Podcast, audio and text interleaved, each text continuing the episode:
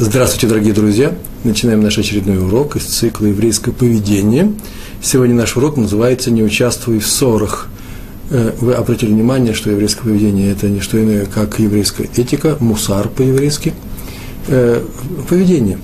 И мы говорим только на эту тему, иллюстрируя всю свою теорию, которая есть рассказом, которую поднимаем из Мидрашей, записи устной Торы, из Талмуда, из самой Торы, в первую очередь, из Хумаша, из Пятикнижия, мы иллюстрируем весь свой рассказ э, историями из жизни э, наших раввинов. Последние 100-150 лет. Иногда берем э, какие-то биографии или эпизоды из их биографий раввинов, которые жили раньше. Сегодня наш урок называется «Не участвуй в ссорах». Это запрет Торы. В книге Ваикра мы об этом читаем в 24 главе. Десятый стих. И там написано, эту историю все знают. И вышел сын еврейки, так написано, вышел сын еврейки, который был сыном египтянина. А потом написано, через, некоторые, через несколько, несколько слов написано, и э, поссорились в стане сын еврейки и еврей. То есть еврей со всех сторон, с папиной, с маминой – и сын еврейки, о котором сейчас только мы начали говорить, вышел сын еврейки, которого, отец которого был египтянин. Э, почему написано именно про сына еврейки египтянина? Так он назван. Для чего нас посвящать в тайны его происхождения, когда известно, что если он сын еврейки, это вполне достаточно, и он уже полноценный еврей, нам все равно, кем был его папа. На эту тему написано много комментариев, это не сегодняшняя наша тема, но главное в этих, стих, в этих словах не то, что папа был не еврей, а в том, что он был египтянин. Это главное. Поскольку по закону Торы египтянину труднее, чем представителям, представителям других наций, других народов, войти в общину Израиля, еврейскую общину, то есть э, жениться на еврейке. Нет полного запрета, но труднее. Так или иначе, и это самое главное, один человек поссорился с другим в стане. Стан – это Механе, тот лагерь, в котором жили евреи, э, которые блуждали по Синайской пустыне в течение 40 лет. Да, знаете, да, что 40 лет вводил Моше, пророк Моше, евреев по оккупированным территориям. Вы знаете это, да? Э, продолжаем. И э, стан, там, где они останавливались, э, лагерь, и э, в этом стане вышли два человека, у одного был отец египтянин, все знали об этом, редкий случай, и поссорились и написано о том, что дальше, что человек, который был сын Егип... отец был египтянин, э, обиделся, начал проклинать имя Всевышнего, использовать его не в хорошем контексте, это имя, э, скорее всего, из-за того, что у него были какие-то основания что-то требовать от евреев со всех сторон, или, может быть, потому что еще в силу чего-то, э, в силу своего египетского происхождения, по крайней, по крайней мере, э, это кончилось за него очень плохо – и привели его к Муше, после чего Муше обратился к Всевышнему, спросил, что с ним нужно делать, что он же преступник, что с ним делать, и его конец был очень печальный, там написано дальше. Как видим, наказали сына египтянина. Вопрос другой нас интересует. Вообще мы можем понять. Мне, мне показалось достаточно интересным, чтобы вот, вот о нем сказать. А почему не названы их имена? Во многих случаях имена людей, персонажей э, нашей Торы, представительной ее части, они приводятся. А здесь просто сказано, что был такой сын еврейки египтянина. И даже тот еврей, который с обеих, с обеих сторон не, э, э, был евреем, э, его имя тоже не приведено. Отвечает Клейкар, это известный комментатор, известный комментарий, автор, э, известный комментарий на Тору. Он так написал, их имена не названы Торы, чтобы показать, что оба они виноваты были оба совершили проступок. Еще до того, как второй человек, э, сын египтянина, начал проклинать э, имя Всевышнего. Почему? Так пишет Клейкар, потому что всякий, участвующий в ссоре, он позорит свое имя, делает его бесславным, да, бесславным, позорит, позорит свое имя. И люди по праву считают его недостойным человеком, не тем человеком, который заслуживает уважения. И видите, Клейкар отметил важное правило Торы, что нельзя участвовать в ссоре. То есть позор для человека – само участие в каком-то конфликте, в ссоре, в скандале. Э, мы могли бы подумать, что позор лежит на том, кто в, начал ссору, или кто взял в, э, ссоре, ну, например, неправильную сторону, неправую сторону, он виноват, или он вообще нарушитель, а ему говорят, что так нельзя поступать, и он начинает скандалить, ему в виде скандала тоже делают возражение, вот тот, он, может быть, он не прав. Нет, оказывается, что позор лежит на обоих, в том числе и на том, кто был прав изначально. Само участие в ссоре, в ссоре, в споре громком, в скандале, в, э, и в прочих вещах такого рода – Э, считается позорным явлением. На самом деле, что такое ссора, если подумать? Это когда один человек, ну, предположим, кричит на другого. Нет, два человека кричат друг на друга, обзывают или унижают друг друга, один другого ненавидит, проявляют свое недовольство, показывают ненависть, готовы сделать, один другому готов сделать что-то плохое, настраивают э, других людей на, на своего оппонента, позорит его. Тут много условий, видите, я перечислил сразу много. Достаточно одного из них – чтобы сказать, что это ссора, где участвуют оба на одинаковых основаниях, независимо от правоты или неправоты. И это называется ссоры, вот запрещается в этом участвовать. Главное правило – участие в ссоре запрещено независимо от ее причины. Это правило Торы, это запрет. Ну, а сейчас историю расскажу для разнообразия. Про раби из города Копш, э, Копшниц, был такой хасидский раввин Адмор. Адмор – это руководитель хасидского движения. Так вот, в его городе произошла ссора между двумя торговцами. Очень громкая, э, громкая ссора, скандал. Э, ровно столько, чтобы остаться вообще в истории, чтобы быть записанным, что был такой жуткий скандал, ведь, может быть, город разделился на две половины, одни поддерживают одну сторону, другие вторую, другого торговца. А самое главное, что они были компаньонами, и вот что-то у них там не получилось в их компаньонстве – в их общем ведении их бизнеса. И получилась такая жуткая ссора, что даже семьи стали конфликтовать друг с другом. Не только два человека эти. Э, мы как-то говорили на эту тему, что если у вас есть какой-то производственный или учебный какой-то конфликт, э, не надо приносить его в личную, в область личных отношений, в плоскость личных отношений. А тем более не надо вмешивать в этот конфликт других людей. Ну, может быть, об этом будем дальше э, поговорим. Не надо вмешивать свой конфликт других людей, э, и не надо вмешиваться в чужой конфликт, например, в конфликт между двумя детьми, которые у вас дома сейчас бегают, они поспорили, мы сейчас хотим их разнять, мы об этом поговорим еще. Так иначе была ссора в городе Копшниц. И привели их к Равину, к Адмору, чтобы прекратить эту ссору, всем это уже надоело, и хотели людей не, не то, что помирить их хотели, а хотели, чтобы ссора прекратилась, чтобы все утихли обе стороны. Но каждый из них ничего не хотел прекращать, и а каждый из них хотел только, чтобы его признали, его позицию признали правой. Это очень важно, потому что цель ссорящихся людей не в том, чтобы показать, что ты прав, а в том, чтобы унизить другого человека. Обратите внимание, тут важный момент. Ну, Адмор, руководитель хасидов, их выслушал – по делу выслушал. Э, вместе они были вместе, так, чтобы никто не мог наговорить о другом э, э, за глаза что-то. Такое правило у нас такое. Так работает еврейский суд, выяснил, в чем суть спора, но только пока он начал выяснять, и начали снова ссориться, тут же кричали друг на друга и обзывали один другого разными словами. Я выписал по-русски эти слова, на иврите они звучат совершенно жутко. Злодей, вор, обманщик. Такие слова они кричали. Услышал Раф эти слова – который никогда не произносился в его доме, ни разу такого не было.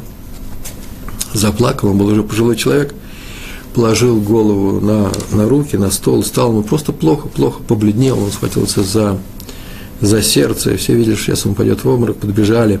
Эти двое э, перепугались, сидят, э, э, испугались, прибежали домочадцы – люди подхватили Рава, отвели в другую комнату, там, наверное, положили, эти сидят двое, смотрят друг на друга, слушают, что там э, творится, а там уже э, зовут врача, врача, врача, воды холодной.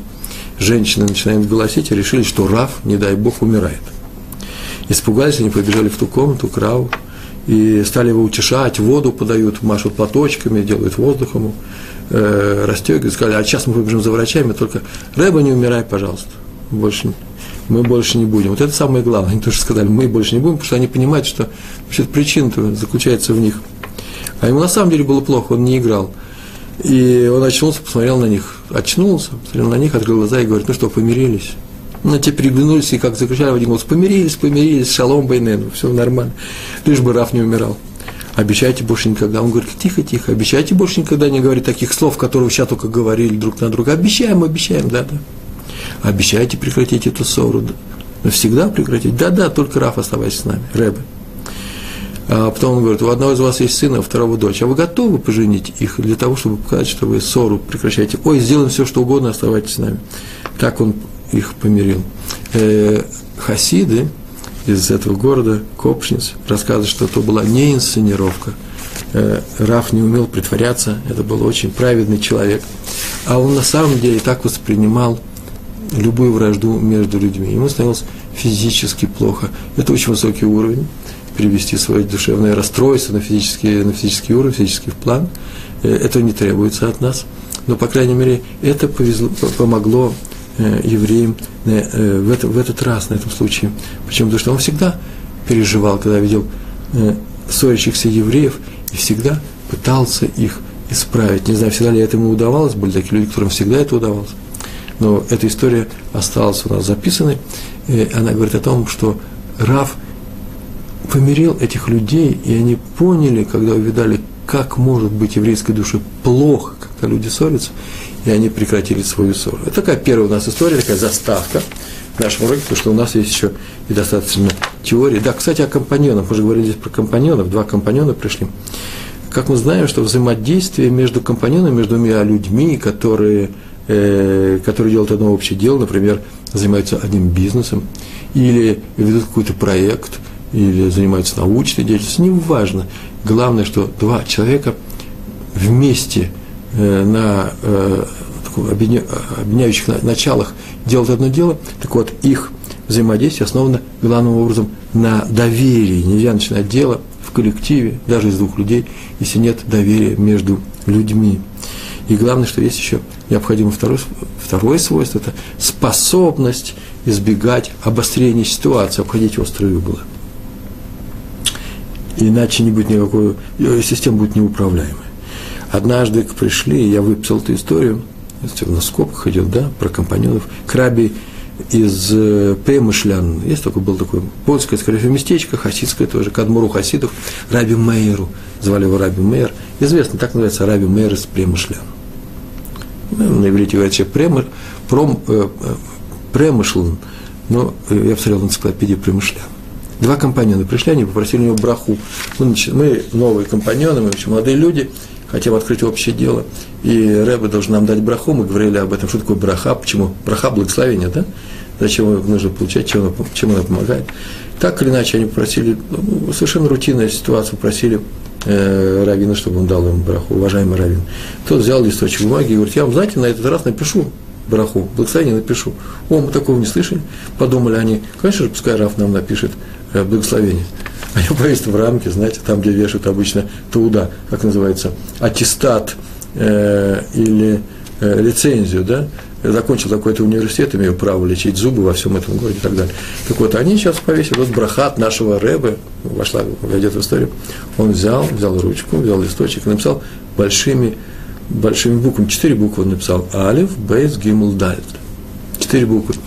Четыре первые буквы еврейского алфавита – они посмотрели на это, он говорит, вы видите, я вот вам браху дал. А что за браха? И подписался. Раф такой-то, подписался. И он говорит, это первые четыре буквы алфавита, мы все об этом знаем, я объяснил. Алев, первая буква, это имуна, первая буква слова имуна. Имуна – это вера, но это еще и доверие, доверие между людьми, имуна.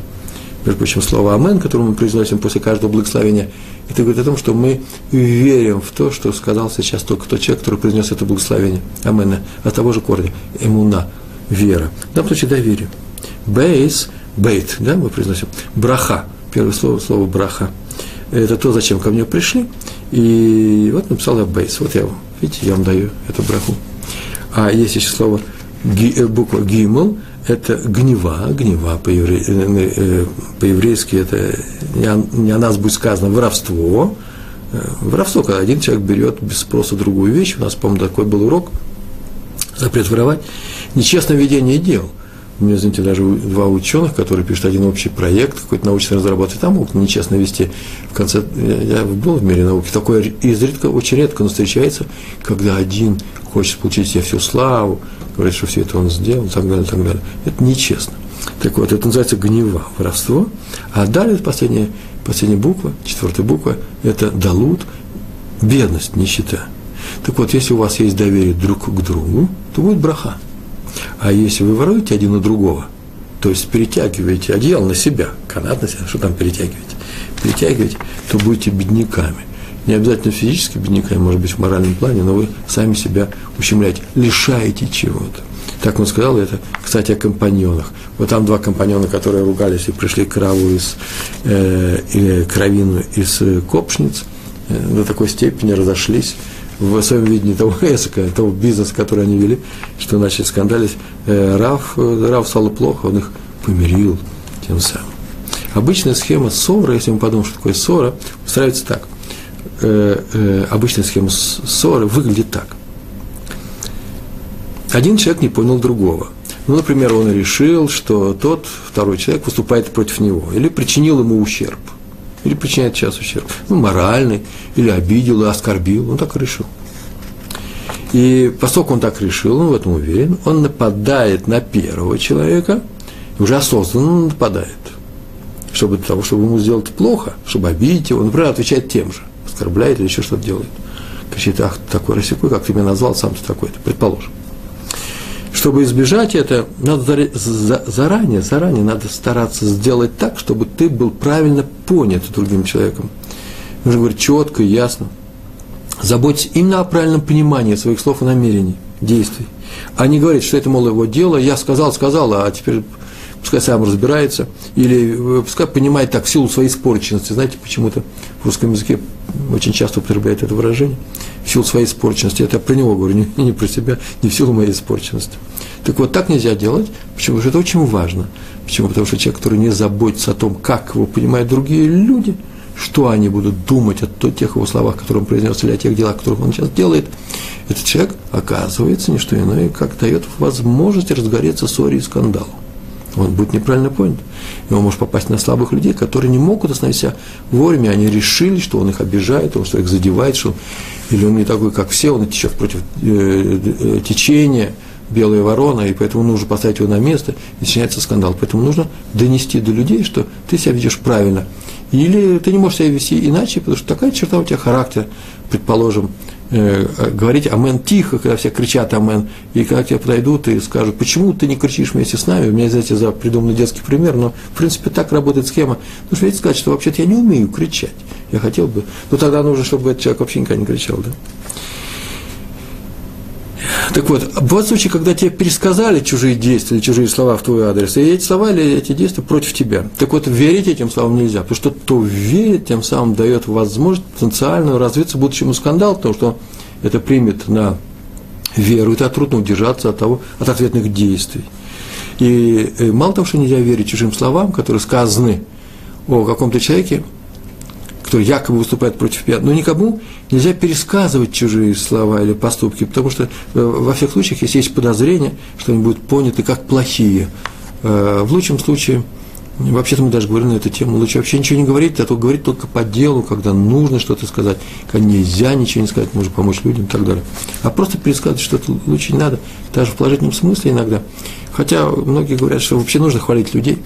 Э, на эту тему мы отдельно говорили еще, будем с Божьей помощью разговаривать.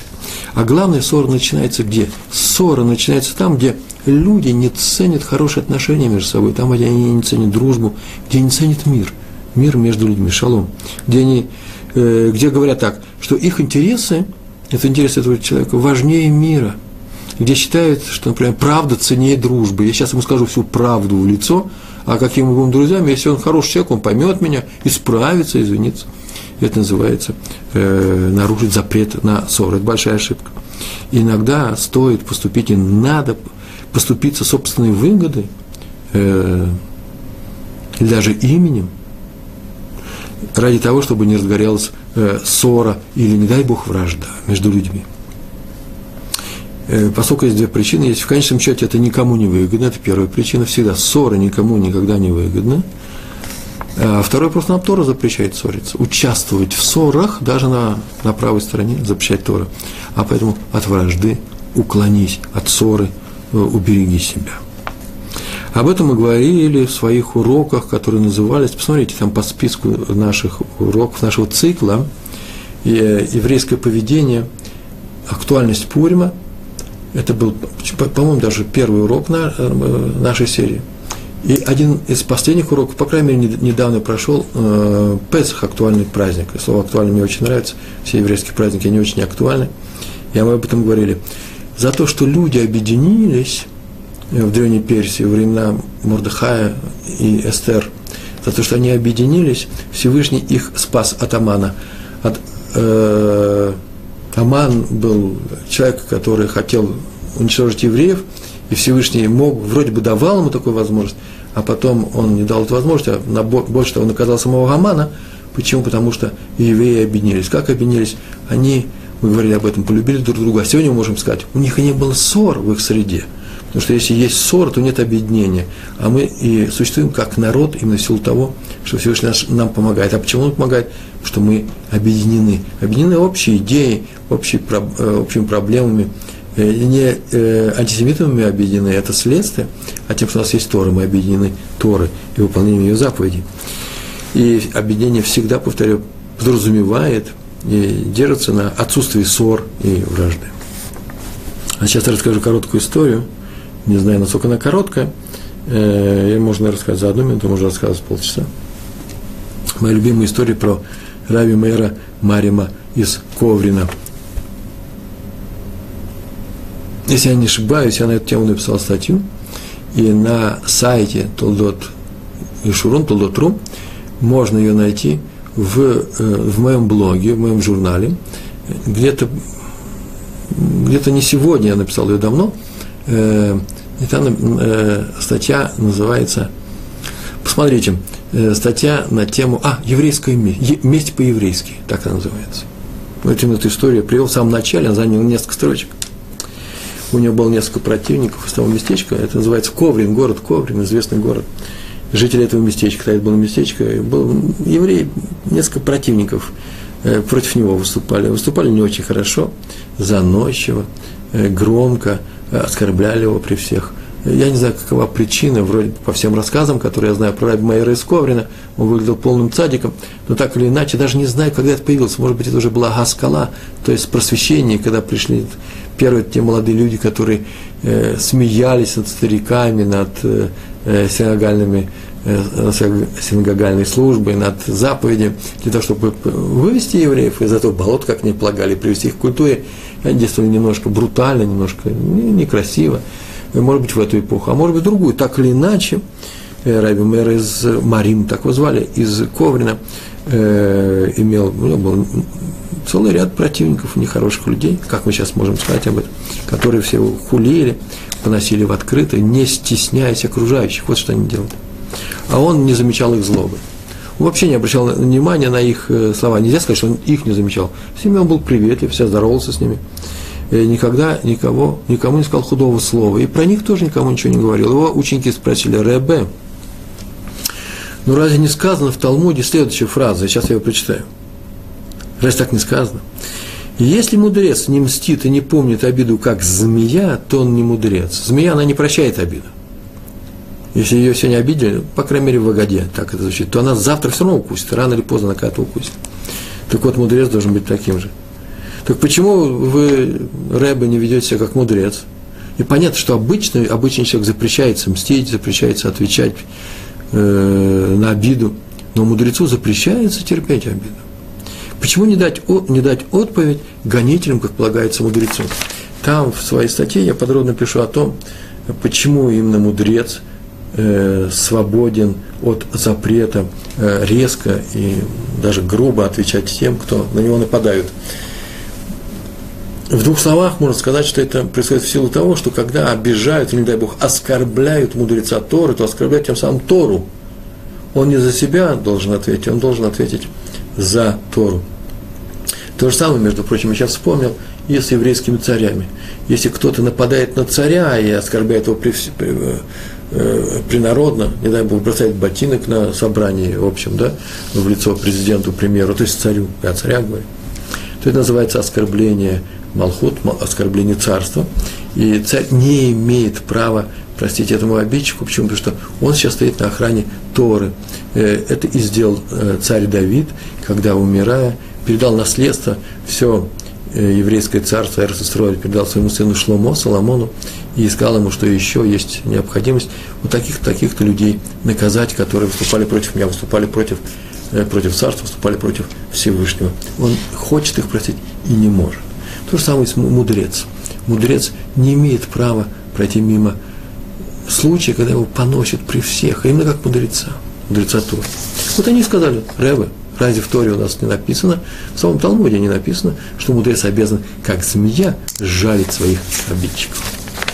На что Равин сказал? Ну, он дал им ответ. Вообще-то я могу им ответить, я умею, я не тихий человек. Но мешает одно обстоятельство, только одно. Как и все люди, как и вы, как вообще все люди на земле. Однажды я предстану перед Всевышним судом и буду держать ответ за все, что я сказал, сделал, за все, что я произнес или даже подумал в своей жизни. И предположим, ну, предположим на секунду, что я с этими гонителями, с моими врагами, они считают, что они мои враги, я поступал, как э, вы меня просите. Я мстил за обиды, я их э, э помнил все нехорошее, что они мне сделали, учинили и так далее. И вот там меня после этого, когда я там предстану, после этой жизни, спросит меня, почему ты мстил и помнил обиды э, людям? А что я могу ответить? Я могу ответить, потому что я был мудрец, а мудрецу запрещается прощать людей. А как начнут там смеяться сверху, как начнут говорить, представляете, все, смотрите, это мудрец, я стою, опустив голову, все смеются на небесах, все смеются, позорище какой, а надо мной смеется небесный судья. Ой, посмотрите, он там был мудрецом, стыд ты какой. Так сказал Райбмейр Мария Московрина своим, своим, своим ученикам. И продолжил. Но если я не буду отвечать, как и сейчас я делал, не буду отвечать своим гонителям ни слова, ни обиду на обиду не буду отвечать, ничего. Злом на зло. Что произойдет? Ну, предстану я перед судом. Ну, скажет мне, почему ты не, ты не отмечал на нас, не, от, не отвечал на насмешки, как положено мудрецу, резко зло. А я отвечу, да потому что я, я и не знал, что я мудрец. Ну, что там сделают? Ну, как-то накажут меня, мне скажут, ты был мудрец, каким-то образом накажут, приговорят к тому, к чему приговорят, я все, все воспринимаю, все приму. По крайней мере, смеяться надо мной не будут, сказал он. И тем самым он их успокоил. Откуда мы знаем, кто из нас мудрец, кто не мудрец, кому решается отвечать э, грубо на грубость, кому нет. Поэтому предполагается, что лучше э, в таких случаях молчать и никогда не отвечать на обиду. Лучше быть обижаемым, чем обижающим. Так э, звучит наша Тора. А сегодня мы говорим о том, что не участвуй в ссоре ни с какой стороны, не даже не отвечает тем людям, которые тебя поносят. Почему? Потому что твой ответ и будет участие в ссоре. И все примеры у нас про больших э, рабаним, про больших мудрецов, раввинов, которые, видите, тоже не отвечали, как змея на нападки своих гонителей. В принципе, это была шутка немного, но остроумно ответил, он им очень остроумно ответил, по-моему. Но в этом есть серьезный урок. Урок очень простой. Нельзя отвечать плохие слова, на плохие слова в твой адрес. Тебя ругают при всех. Более того, нельзя участвовать в ссорах, даже в виде участника, даже как участник, которого обижают. Ни в коем случае нельзя сделать.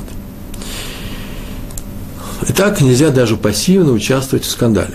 История с Муше Рабейну известна всем, когда он был еще молодой, это в книге Шмот в самом начале написано о том, что когда он вышел, увидел двух евреев, которые ссорятся.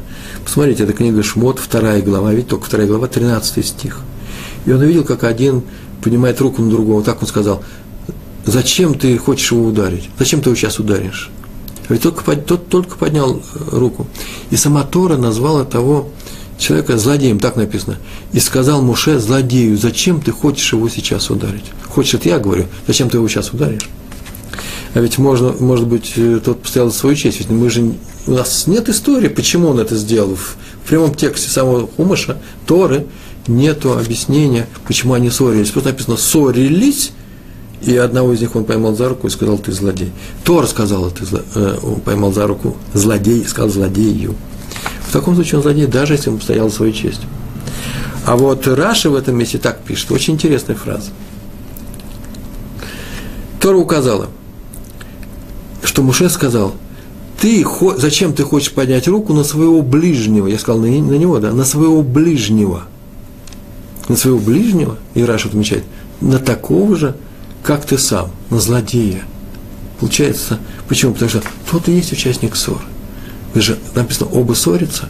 И это один из, ремоз называется, из э, свидетельств, одного из признаков, одного из который на то, на этот, на этот запрет, запрет участия в ссорах. Почему? Потому что сейчас мы только понимаем, э, зная про этот запрет, э, почему Тора называет того человека злодеем. Обоих назвал злодеем.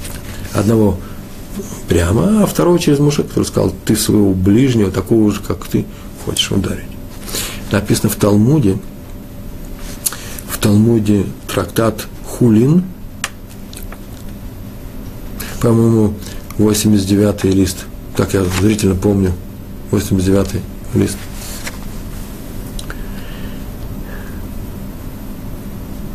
Наверное.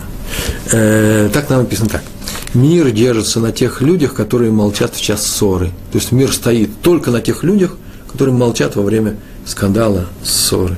Потому что так написано в книге Иова, 26, 26 глава. Там так написано. Всевышний подвешивает, или прямо сейчас, в настоящее время, держит да, землю над пустотой. Так написано. Что это слова? Пустота, блима на иврите, над пустотой, в пространстве, блима. А молчит, молчит. Человек не говорит болем.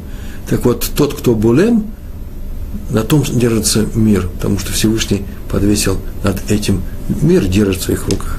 Мир стоит ради тех, кто никогда не участвует в ссорах. Не сказать, что мир стоит на э, праведных людях. Все мы хотим быть праведниками, не правда ли?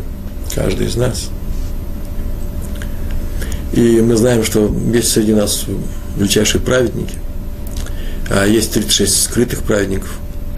Целая легенда, очень сложная, очень интересная легенда. И мир стоит на этих 36 праведниках. Получается, что мы верим в то, что не будь этих праведников, э, то и мир бы разрушился, Всевышний бы не защищал его, не спасал от негодяев, от тех людей, которые хотят уничтожить этот мир. Они все такие люди есть. Значит, праведники спасают этот мир. В чем заключается их праведность? В том, что они выполняют заповеди, скажем любые. Понятно. А в чем еще? Потому что выполняют заповеди многие люди. А в том, что они делают праведные дела, хесед, помогают другим людям. И много чего они делают. Э, главное, что они не обижают никого.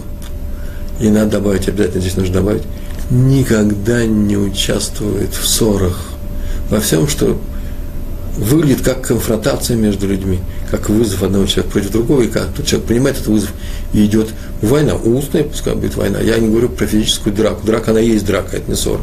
А ссора – это когда до драки дело не доходит, но шум, крик, вопли обижает людей, оскорбляет и так далее. То, что мешает людям жить. Как они там у нас назывались раньше? Мантеки и Капулети, да? Есть такие. Такие люди в каждом народе есть. Так вот, это являются праведниками, эти люди являются праведниками, и именно на их способности не участвовать во всем, что приводит к разобщению между людьми, это и называется их праведностью, на которой стоит весь этот мир. Это непростая вещь. Все мы живем среди людей, у нас есть соседи, мы приходим на работу, там у нас есть сотрудники. Я прихожу в синагогу, э, не, не сотрудники, а коллеги, да? я прихожу в синагогу, мои коллеги, те люди, которые вместе со мной молятся, э, я учусь вместе с ними. Есть маленький коллектив, семья, и мы всегда находимся среди людей. Мало кто из нас живет э, там неделями, месяцами в лесу, мы среди людей.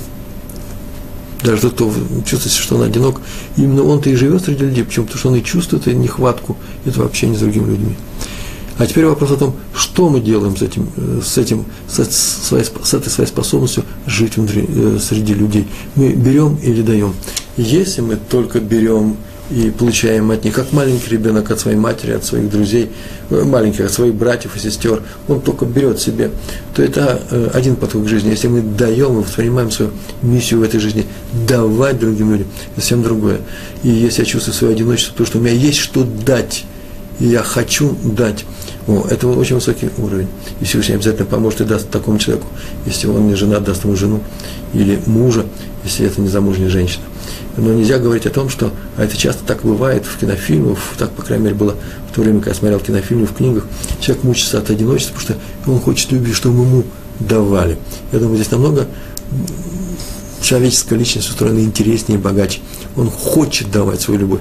Он не хочет же любовь одностороннюю, чтобы только его любили. Он хочет сам любить. Любви мы хотим только в силу того, что мы хотим давать свою любовь другим людям. Но э, дальше двигаемся не только не участвовать в ссорах, наша задача, но и других людей мирить. Мы не можем пройти мимо, когда мы видим, что разгорелся скандал. Нельзя давать развиться ссоре между евреями. Раф Яков Каменецкий, про него рассказывает, что, э, что произошла такая история с ним. Ему рассказали, что в одной семье, просто пришли люди с этой семьи и рассказали, что у них в семье, семья не молодая, но очень много девочек, ни одного мальчика. И вот наконец-таки родился сын, э, Мазлтов, да, счастливый час. Родился сын, и сейчас они будут делать э, брисмила, бритмила, обрезание. В таких случаях нужно пригласили уже из зал сняли и пригласили э, всех, кому нужно, заказали кеттеринг, еду, договорились с залом, разослали приглашение, вывесили везде, между своих э, гостей к празднику готовиться. Но у них возникла проблема. Какая проблема? Проблема очень простая. Там должен быть сандык. Сандык – это тот человек, который почетный, уважаемый. Обычно это наиболее мудрый из всех, э, наиболее умный из всех, с белой бородой. Обычно это просто дедушка. Э, дают ему выполнить эту роль, и он держит ребенка на своих коленях в момент обрезания самого. Это называется очень почетная роль и дедушки всегда с удовольствием берут на себя эту задачу. А тут э, семья-то уже не совсем молодая. И два дедушки, они живые, чтобы они долго жили, от Мэева и Срим до 120. И они вообще-то поспорили, кто из них будет сандаком. Один говорит, вот я буду, а ты потом с следующим сыном. Нет, они не уступают. Больше того, э, ссора может быть не громкая, без ругани, оскорблений, но, по крайней мере, все-таки ссора, они разошлись обиделись друг на друга, и каждый из них сказал, и каждый из них сказал, что если его не пригласят сандаком, он не придет туда, чтобы заранее ему пообещали, что он будет сандаком. И вот пришли к Раву Каменецкому, Яков Каменецкий, и сказали, что нужно как-то этот вопрос решить. Ситуация безвыходная. Это не две, не две роли, не две функции, она одна. Там секундное обрезание – очень короткое, и нельзя его поделить пополам. Что делать? Рав Каменецкий, это умные раввины, это наши еврейские раввины, сказал, ну а если буду сандыком я, вы согласитесь? Он спросил обоих дедушек. Что я могу сказать? Вот перед ними стоит один из ведущих раввинов всего поколения. Они будут за честь сочтут, они скажут, какая радость, что у нас, мы потом будем говорить, что на нашего внука обрезал, то есть на коленях своих держал. Сандык нашего внука был сам Рав Каменецкий. Конечно, согласились. И они согласились. И он поехал на Брисмилу. В принципе, я бы историю, историю бы этому не рассказывал, если бы не упомянуть, что Рак, Раф Яков Каменецкий был больше 90 лет ему в это время было. Он вообще из дома не уходил. Он с трудом передвигался. Понятно, что его повезли. Но повезли-то рано утром, потому что договорились они, на Васикин называется.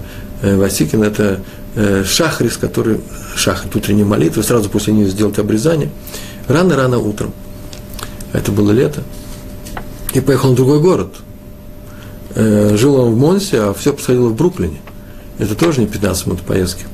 И все это только для того, чтобы не дать развиться ссор, ссоре и скандалу, э, неудовольствию одного еврея другим. Он был готов пожертвовать самим собой. И поехал и приехал. Так и записали в этой истории. Я знаю одного раввина, который пригласили быть главным раввином, на самом деле, главным раввином в другой город, где-то в Европе, и он, в принципе, согласился, э, но ему еще не дали окончательного э, э, ответа, вот слово, прямо сейчас, все это сейчас происходит. И выяснилось, что те люди, которые его пригласили, серьезные люди, серьезный город, серьезная страна, вообще-то попросили время успокоить предыдущего раввина, который с кем-то поссорился, какие там были недовольства. Этот раввин, который мне рассказывал все это, он не вникал в, эту, в эти детали, только знает, что там не совсем мирные отношения. Предыдущий раввин с кем-то поссорился и не хотел оставлять свое место, хотя вся община и, в общем, все остальные его просили об этом. Так или иначе, самое главное, наш раввин сказал, что если ценой скандала, если он приедет, и скандал будет продолжаться, да еще и он будет участником этого скандала, если ценой скандала он должен занять это место, то он не хочет – во всех случаях не хочет этого делать, даже если другой работы у него сейчас нет, на самом деле у него и нет. Как он сказал, лучше жить в голоде, где-то прочитал такую фразу, чем находиться в центре скандала. Таковой его слава.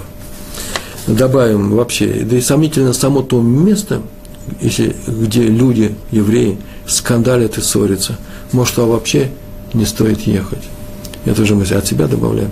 Почему? Потому что надо будет, конечно, срочно в таком случае посоветовать тем людям – я не помню, где-то в Азии, в, в Южной Африке, не знаю, э, чтобы слова даже такого скандала не было, и чтобы все было мирно, тихо, и все были бы довольны, потому что евреи не должны скандалить, особенно в таком, не знаете, на, на уровне раввинов. Это невозможно, нельзя. Хотя мы знаем, что в истории всякое происходило, э, история, она, э, это не гладкой поверхности, там всякое бывало. В еврейской истории, в Европе, и крупные скандалы, но всегда мы вспоминаем о них как, э, как отрицательном явлении.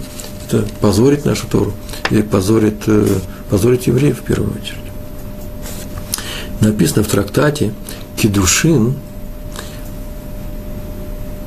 Вавилонского Талмуда, 70, я записал 71 лист, вторая страница, что когда в древности, в древние времена, трактат Кедушин, э, написанный полтора, полторы тысячи лет назад, даже больше – и э, что когда люди подбирали женихов своим дочерям, то как они делали? Они хотели найти человека с благородным происхождением. Это, знаете, такое русское выражение, ихус, да, на иврите, с, с проверенной родословной.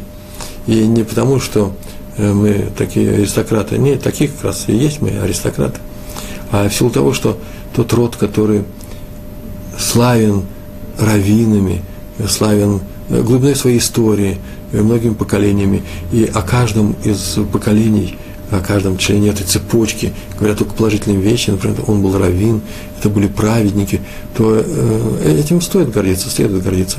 И так стоит предположить, что молодой человек из такого рода тоже будет беспокоиться о своем имени. Хотя всякое происходило во все стороны, по крайней мере, лучше э, посмотреть еще и на этот параметр. Он не единственный, конечно. Смотрим на самого э, жениха, на саму невесту, на ту обстановку, в которой они сейчас живут, на их семью сейчас, а не на их историческое прошлое. Но и это тоже немало важно. Почему? Потому что то, откуда мы происходим, тоже как, каким-то образом формирует нас и оказывает влияние на нас, на наши качества, на наши медот.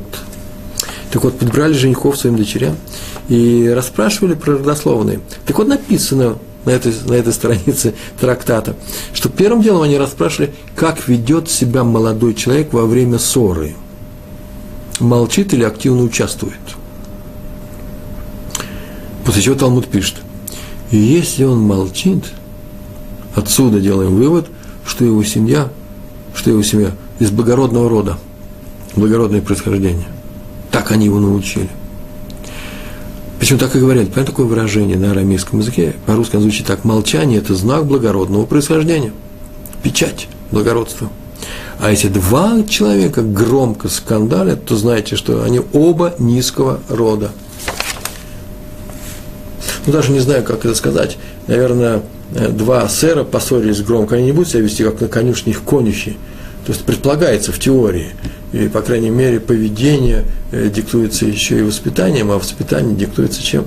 Э, именно, э, именно духов, э, составляющей, э, моральной составляющей данной семьи. Так говорили о том, что человек благородного происхождения тот, кто молчит во время ссоры, а человек низкого рода, тот во всем активно участвует, вмешивается, шумит, кричит и прочее. Невоспитан человек нарушает запрет Торы. Сейчас я хочу рассказать два, два, два слова, сказать о Раби Залмана из Вильны, Вильнюс, отец Вильнюсского колонна. Э, Вильнюс – это столица э, Литвы, Лита, и известнейший человек был Раби Залман, был полный праведник, и однажды он должен был приносить то, что называется кедуш том. Это э, кедуш, который произносится, вы знаете, есть такая молитва, в конце утренней, дневной и вечерней молитвы э, произносит человек кидуш и том, э, ну, в память об умершем, или тот человек, которого умер близкий родственник, он в течение 11 месяцев читает этот кидуш, а потом он чита, читает его в, в, в определенных местах молитвы, э, в каждый раз в Йорце, это называется годовщина смерти по еврейскому календарю. Это очень важно, это большая помощь той душе, которая э, сейчас находится наверху, э, от нас, от людей, которые еще здесь мы живем. Это не просто память, это именно помощь. Мы делаем хорошую вещь для умершего, умершего человека, для его души, которая осталась жива. Так вот, Раби Залман должен был читать этот кидуш, скорб, кидуш скорбящего, да, о смерти э, Кидуш я сказал, э, Кадиш, конечно, прям Кидуш, Кадиш скорбящим о бли, близком родственнике. И надо вам сказать, что Кадиш, есть два минака, два, два обычая. Во многих общинах говорят все вместе. И сейчас в последнее время так оно и делается. Почему? Потому что места для такого кадиша немного, а желающих иногда бывает много. Ну, не просто желающие, это нужно, им нужно произнести его. У них йорцает, у них 11 э, месяцев со дня смерти близкого родственника. А в других местах, например, читать все по очереди. Говорят, что настолько важная вещь, что должен, э, кадиш говорить должен один человек, а не, а не группа людей. У нас как раз в наших синагогах говорят сразу несколько людей. Вот в древней, в древней, в Вильнюсе тех времен, времен Гаона, это было 200 лет назад, больше – говорили по очереди, и он, нужно было выйти в, в центр э, зала, где молились, и там обычно его произносили, и он, чтобы принести, пошел туда, а потом побежал оттуда, прибежал и встал здесь, и стоит рядом, Раби Хайм, известный мудрец из Вильнюса, спросил почему ты не произнес Кадиш?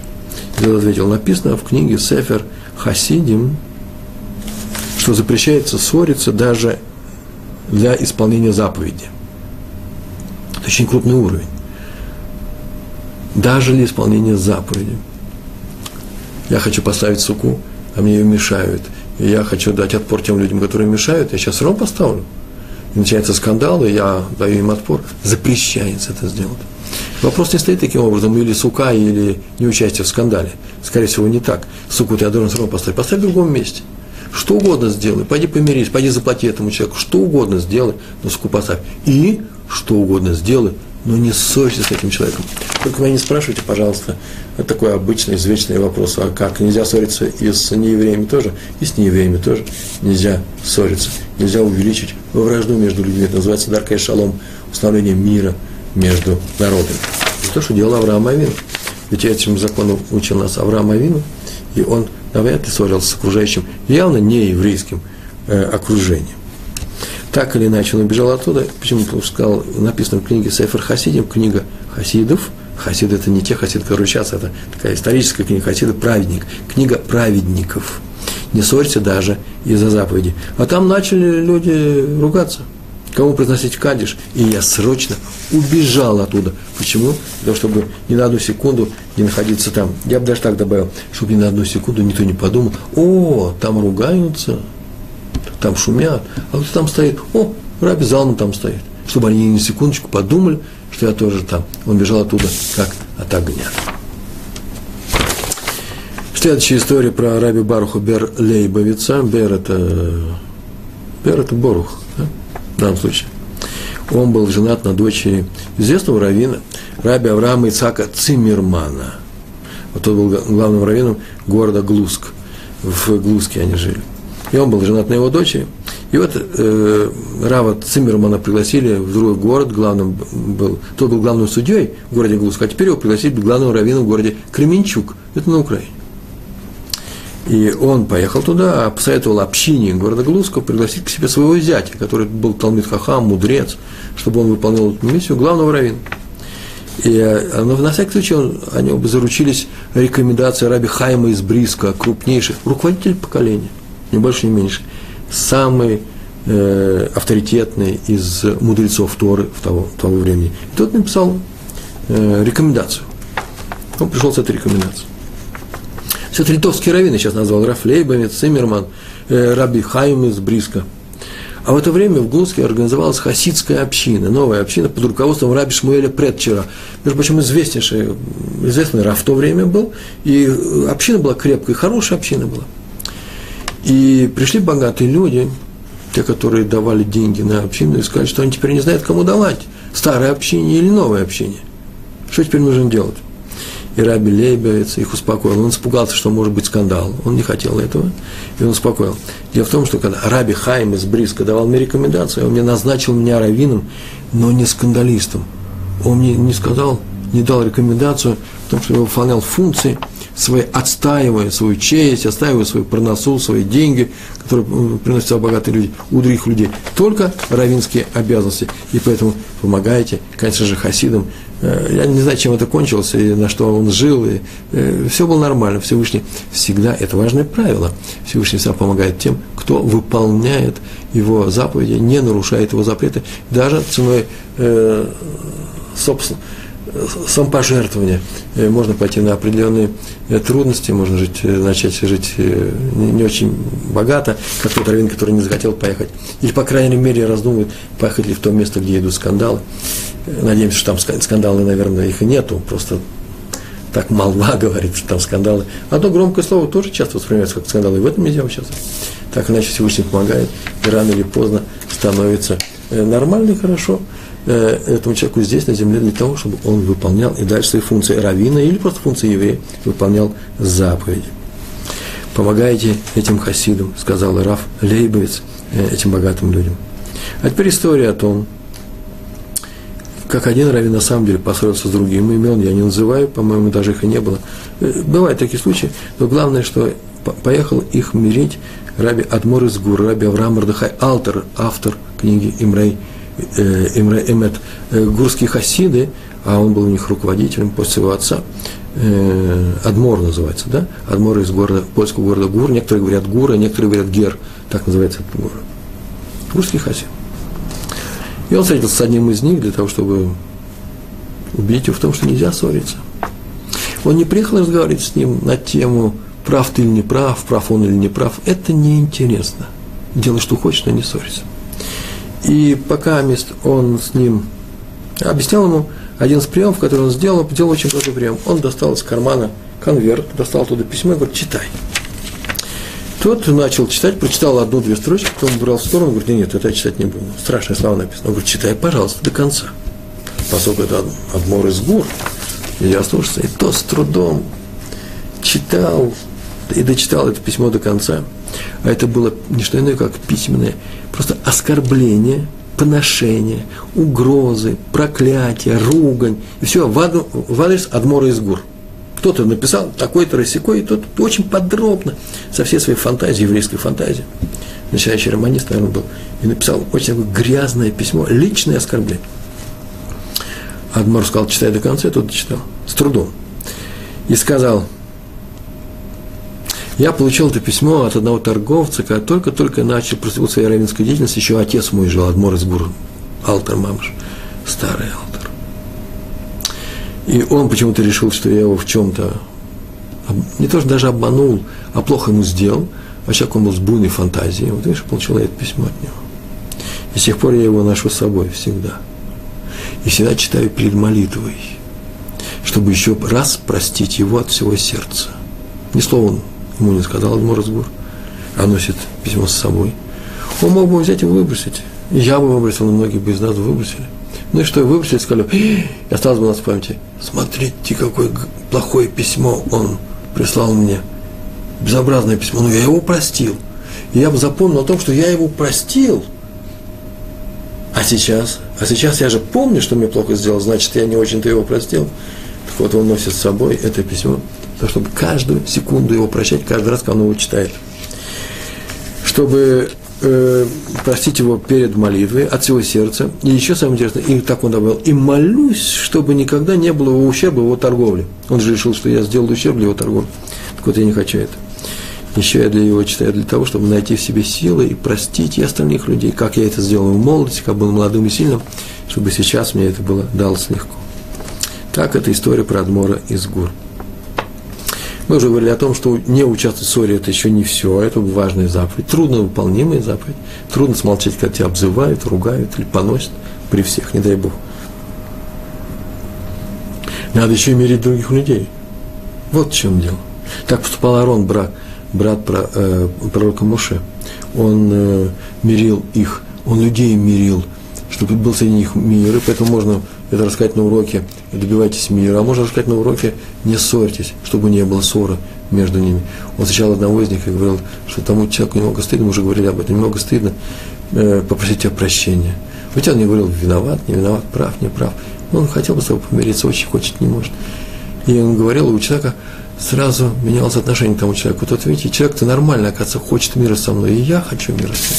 Так он мирил людей. И всегда этот прием, простой прием удавался. Поэтому есть несколько правил, которые очень важны. Я их сейчас возьму и перечислю, ни больше, ни меньше. Мы никогда не занимаем сторону того, кто нам рассказывает о своей ссоре с другим человеком. Например, подруга жалуется своей подруге на своего мужа, или кто-то говорит нехорошие слова о своей маме, в которых у них сейчас ссор, скандал идет какой-то, и передают своим друзьям, или своему мужу, о своем начальнике, ну, как угодно. Кто-то рассказывает о той ссоре, в которой он участвует, другому человеку. Так вот, никогда не надо занимать, нельзя занимать сторону и говорить, э, что да, ты прав, я на твоей стороне. Почему? Потому что тем самым поддерживается эта ссора, поддерживается, как будто ты э, кидаешь дрова в топку этого костра. Мы его не поддерживаем ради дружбы, даже ради дружбы. И не только из-за того, что он, э, может быть, он не прав. Да нет, вдруг он не прав, знаете, есть такое рассуждение, почему нельзя поддерживать, вдруг он не прав, они померятся, они померятся. А потом окажется, что он рассказал о том, что смотри, а вот он говорил, что я был прав, а сейчас я не прав. И так за, за, э, будет посеян э, неприязнь, э, вражда в сердце того человека, с, кем он, э, с которым он э, э, помирился. И нет, это еще не вся, это не, не самая главная причина. Не поддерживаем никого из ссорящихся. Почему? Потому что если мы его поддержим, вот эта причина, почему если мы его поддерживаем, мы их обоих подводим, помогаем ссоре разгореться, тем самым наруш, нарушить запрет на ссору. А мы помогаем их, подталкиваем. Это называется подтолкнуть э, слепого к, э, к препятствию. Это называется лифней вверх. Перед слепым не ставь препятствия. А это уже серьезное нарушение, которое, не дай Бог, мы можем совершить. Когда второй, второй, второй момент, когда мы сами видим ссору, мы видим просто, мы не участвуем, а видим ссору и скандал, и видим, что один явно не прав. Например, знаю, в форуме интернета двое людей ругаются, и сейчас я вижу, кто не прав, сейчас я возьму сторону правого и буду, э, извините выражение, мочить, да, ругать того, который, человек, который здесь не прав. Это нельзя делать. Почему? Потому что нельзя становиться на сторону одного против другого. Ибо это называется участвовать в ссоре, а нам запрещается участвовать в ссоре. Как видим, запрет участия в скандалах строже правила, э, придерживайся правды, истины. Ссориться, не ссориться, это важнее, чем добиться истины и пхать истину другим людям. Третье, никогда не ставимся на сторону ни одного из э, людей. Мы уже говорили об этом, даже на сторону детей. Вот самое важное, хидуш, новость которые поссорились, даже, может быть, подрались немного, ну, поссорились. Даже если один из них наш, а второй не наш. Не ставимся на их сторону. Причем то, что это называется участвовать в ссоре. Сказать, что ты прав, а он не прав. Это ничего не значит, что он своего ребенка или чужого ребенка, любого ребенка говорит, ты не прав, ты не прав. Это тоже участие в ссоре. Ну, можно найти, по, по крайней мере, другое участие, объяснить человеку правоту или неправоту, но первым делом объяснить, что нельзя участвовать в ссоре. И мы сами в ней не участвуем. Если поругались наши дети, это простой пример э, перед нами, то мы не наказываем виновного при всех. Почему? Потому что называется участвовать в ссоре. Я принял сторону э, второго человека. Сейчас мы виновного накажем. Э, наша первая задача, и это главное, повторяю все время, примирить их, э, а уже потом, уже наедине мы скажем тому, э, что он был неправ или что надо изменить свое поведение. Еще раз повторяем, что такое ссора. Это когда люди показывают друг другу свое плохое свое плохое отношение к оппоненту. Можно разойтись во мнениях, можно по-разному оценивать то или другое действие какой-то стороны, но нельзя обижать человека, нельзя показывать, что ты его ненавидишь, даже на одну секунду это нельзя делать. Лучше признать свою неправоту, лучше быть, как мы уже говорили об этом, оскорбленным, чем дать разгореться скандалу или, не дай Бог, оскорбить другого человека. э, на тему, что значит быть обиженным и не обижать. Кстати, между прочим, у нас был урок специально, посмотрите, обижать и обижаться в один из наших э, видео уроков. И нам сейчас остается одна минута, я вам расскажу совсем два слова, буквально два слова про одного человека, который сейчас с нами здравствует, называется Посек, один из редких раввинов, который принимает больш... э, э постановления, которые... Вообще их несколько таких людей в нашем поколении есть. И когда его спросили, этого Пусек, этого равина, э, в силу чего, в силу каких качеств он стал таким раввином, он сказал, не в силу моих качеств, а в силу некоторых качеств своей матери. А что, что про вашу мать известно было? Вот я про свою мать знаю мало, потому что э, я родился, когда был очень поздний ребенок, я своей матери, своих родителей, и не помню их уже, принципе, но мне рассказывали э, несколько историй про то, какая она была праведница. Может, в силу этого Всевышний мне помог достичь таких, это, такого знания Торы. А какие истории? Одна из историй очень простая. Это был здесь, в Иерусалиме. Э, его мать которая была бездетная. Э, это вот то, в то времена, когда стирка была тяжелым делом, и стирали вообще-то руками, не было стиральных машин, и стирали руками. И был один день такой, у каждой хозяйки, в каждой семье был день стирки. И после того, как они стирали, развешивали белье. Где развешивали белье? На веревках. Это не признак нищеты в то, в то время, просто вставили э, такие палки, шесты, развешивали веревки, мы знаем все это, э, может, новое поколение не знает, и развешивали белье. И она развесила белье после целого дня стирки, пришла соседка, тяжелая, э, нервное прошлое было, наверное, этой соседки, так или иначе начала шуметь, кричать, что ей что-то помешало, пройти, наверное, было трудно, а может быть, еще какая-то другая причина, она схватила это белье, схватил ножницы, перерезал эту веревку, бросил все. И его мать вышла, собрала. А так рассказывали соседки, люди, которые знали про его мать, рассказывали сыну. Собрала все это молча, пошла, но он снова начал стирать. А вечером пришла соседка сказала, что ее ребенок ногу подвернул. И она вдруг подумала о том, что не в силу ли того, что она сделала такие плохие вещи. И та испугалась. И понятно, что не за это нога была подвернута у ребенка.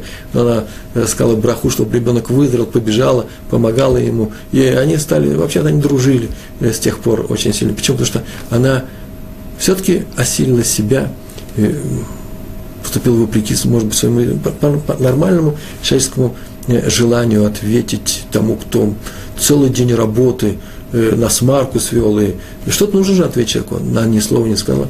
И в силу этого, возможно, сказал этот раввин, совсем недавно это происходило, сказал, я достиг того, что я достиг.